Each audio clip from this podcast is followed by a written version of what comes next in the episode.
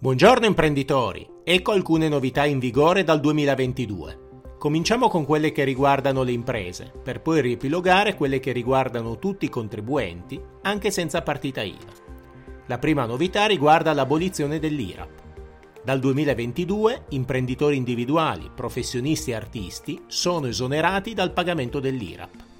L'agevolazione pertanto non è prevista per gli studi associati o le società la seconda novità riguarda la sospensione degli ammortamenti. Le società che nel bilancio 2020 hanno usufruito della sospensione per il 100% degli ammortamenti possono beneficiarne anche per il 2021. La logica alla base della norma è comprensibile. Se il contribuente ha scelto di non usufruire della sospensione nell'anno peggiore della crisi, non c'è motivo che lo faccia in quello successivo.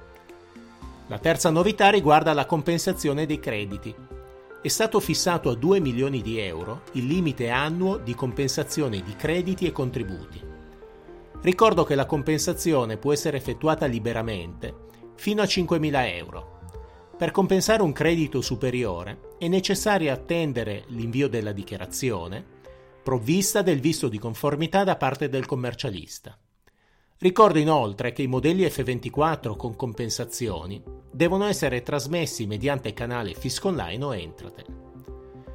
La quarta novità riguarda il contributo Sabatini.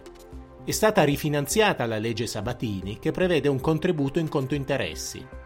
Per finanziamenti non superiori a 200.000 euro, il contributo verrà erogato in un'unica soluzione. Passiamo ora in rassegna le novità che riguardano tutti i contribuenti, anche quelli senza partita IVA. La detrazione per figli a carico. Come anticipato in un precedente podcast, tutte le agevolazioni per figli saranno sostituite da un assegno erogato dall'INPS. Per effettuare la richiesta sul portale INPS è necessario presentare modello ISEE. L'assegno verrà versato a partire dal mese di marzo 2022, ma non c'è fretta Presentando la domanda entro giugno si possono ottenere le mensilità arretrate. L'importo dell'assegno diminuirà all'aumentare dell'ISEE, fino ad azzerarlo con ISEE maggiore o uguale a 40.000 euro.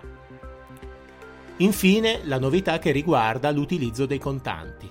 Dal 1 gennaio 2022 il tetto massimo per l'utilizzo dei contanti è ridotto da 2.000 a 1.000 euro. Per migliorare la tua azienda e averne il pieno controllo, compila il form sul nostro sito internet studiomancini.biz. Continua a seguirci sui social Facebook, Instagram e LinkedIn e iscriviti al nostro canale Telegram Il Commercialista.